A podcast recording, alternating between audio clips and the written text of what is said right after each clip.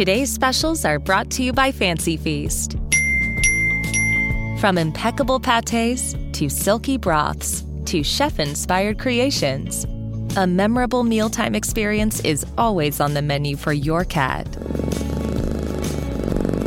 Learn more at fancyfeast.com.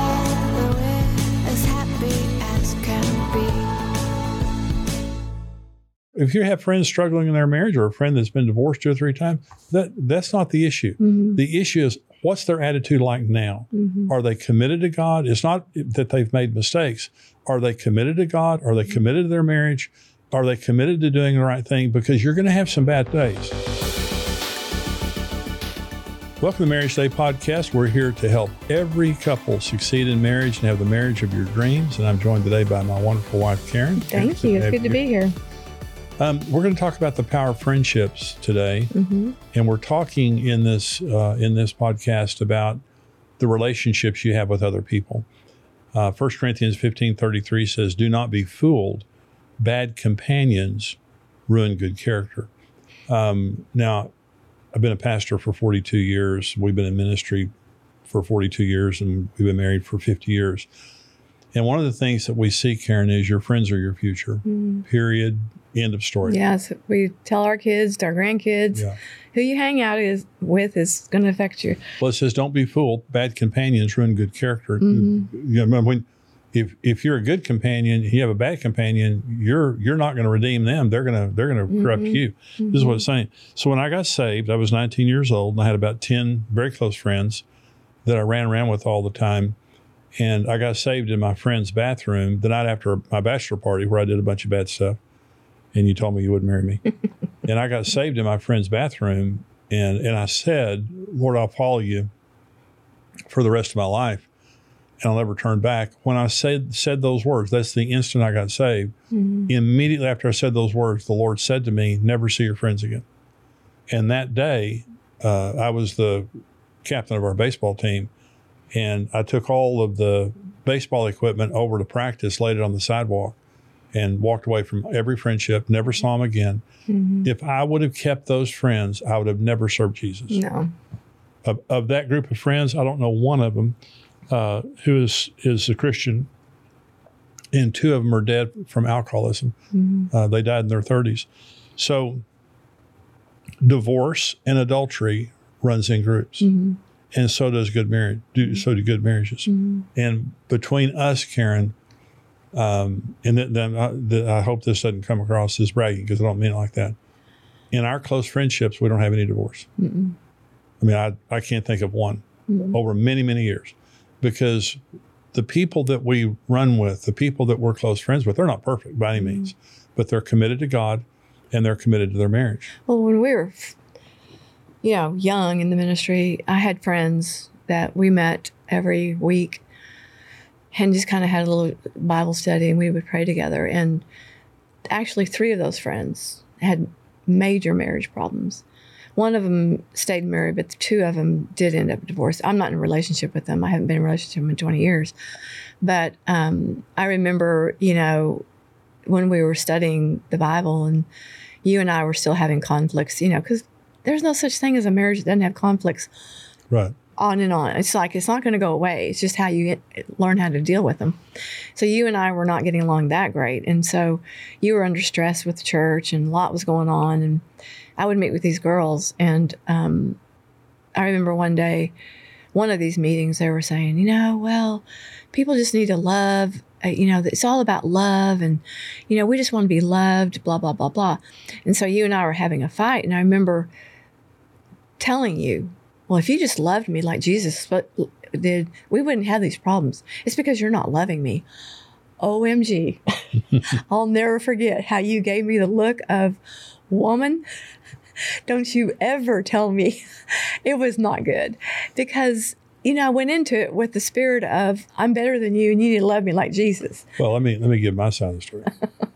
so the you had two friends, and you, you had a lot of great friends, Oh, yeah. but you had They were good girls. They were good friends. they were just, they were going through hard times with their relationship. I don't know if we're talking about the same women, but there these were two women who had contempt for their husbands. Mm-hmm.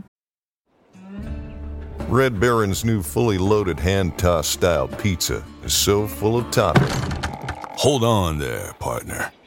That there pizza is big enough for the both of us. With a half pound of toppings and a soft, chewy crust. It sure is. Problem is, though, this town ain't. Introducing the Red Baron fully loaded hand tossed style pizza. Share something awesome. This episode is brought to you by State Farm. You might say all kinds of stuff when things go wrong, but these are the words you really need to remember. Like a good neighbor, State Farm is there. They've got options to fit your unique insurance needs, meaning you can talk to your agent to choose the coverage you need, have coverage options to protect the things you value most.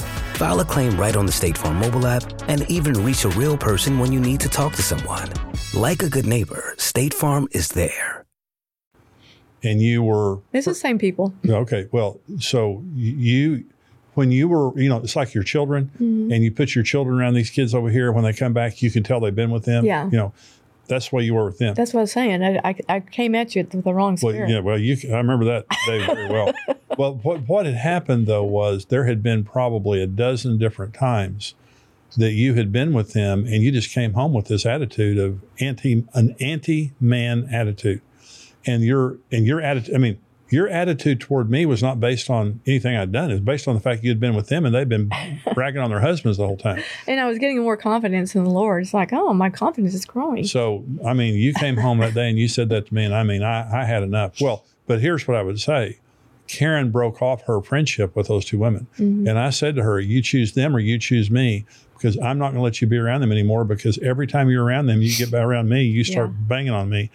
And so, in other words, even Christian friends, they were a bad influence on you because, see what I'm, see what I'm saying? All of our friends are committed to God in their marriage. Mm-hmm. They weren't. Mm-hmm. Okay. And they they were uh, had- they had contempt for their husbands. Mm-hmm. Okay.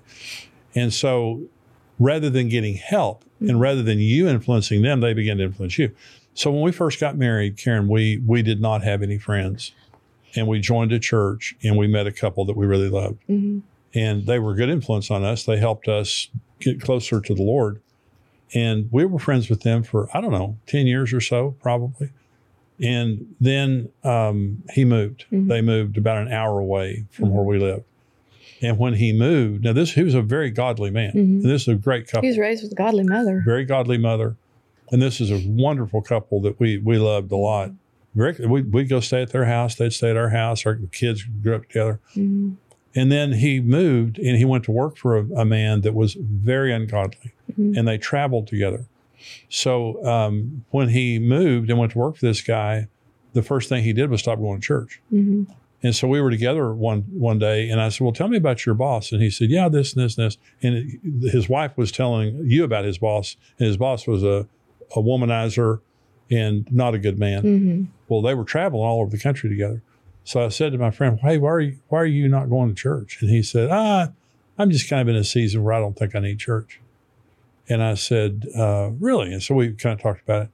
Well, then not long after that, we were together with them, and after we stopped being with them, and we were alone, you said to me, "I don't like the way he looks at me." I said, "What?" You- You said, "I don't like the way he's looking at me," and I thought, "Well, that's eerie." You know, I've got a friend sitting there looking at my wife like that. Then I get a call one day, Mhm. and I can hear these children screaming in the background, uh, "Daddy, don't leave!"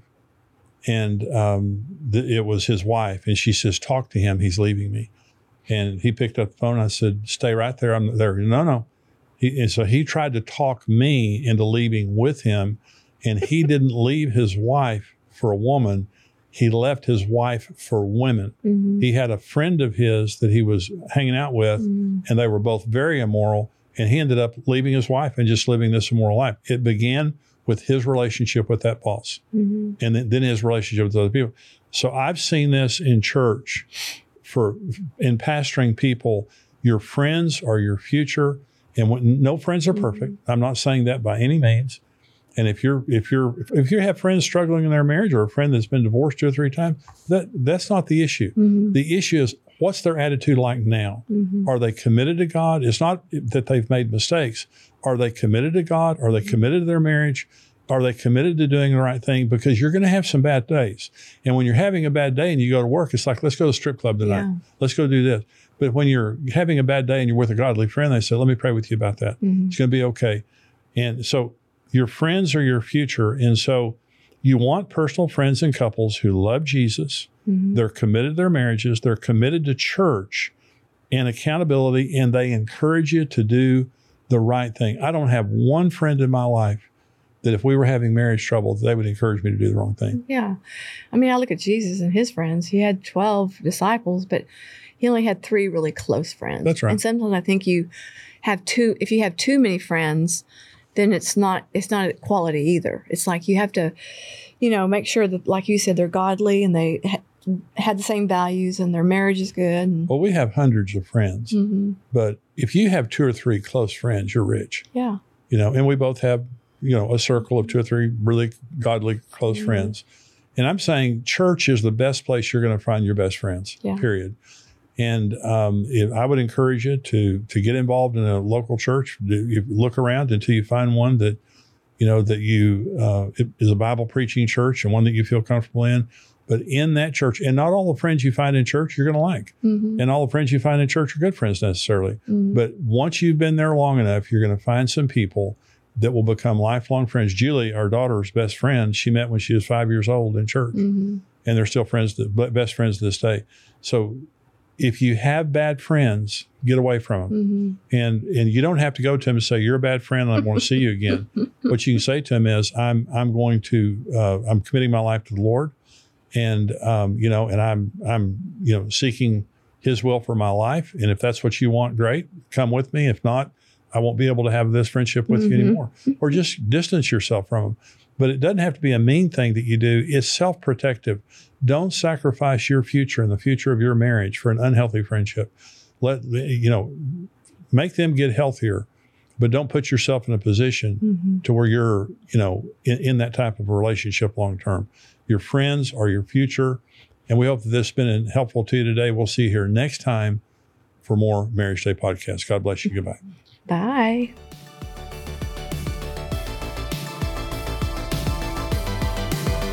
Hey, this is Brent Evans with XO Marriage, and I want to thank you for listening to the Marriage Today podcast.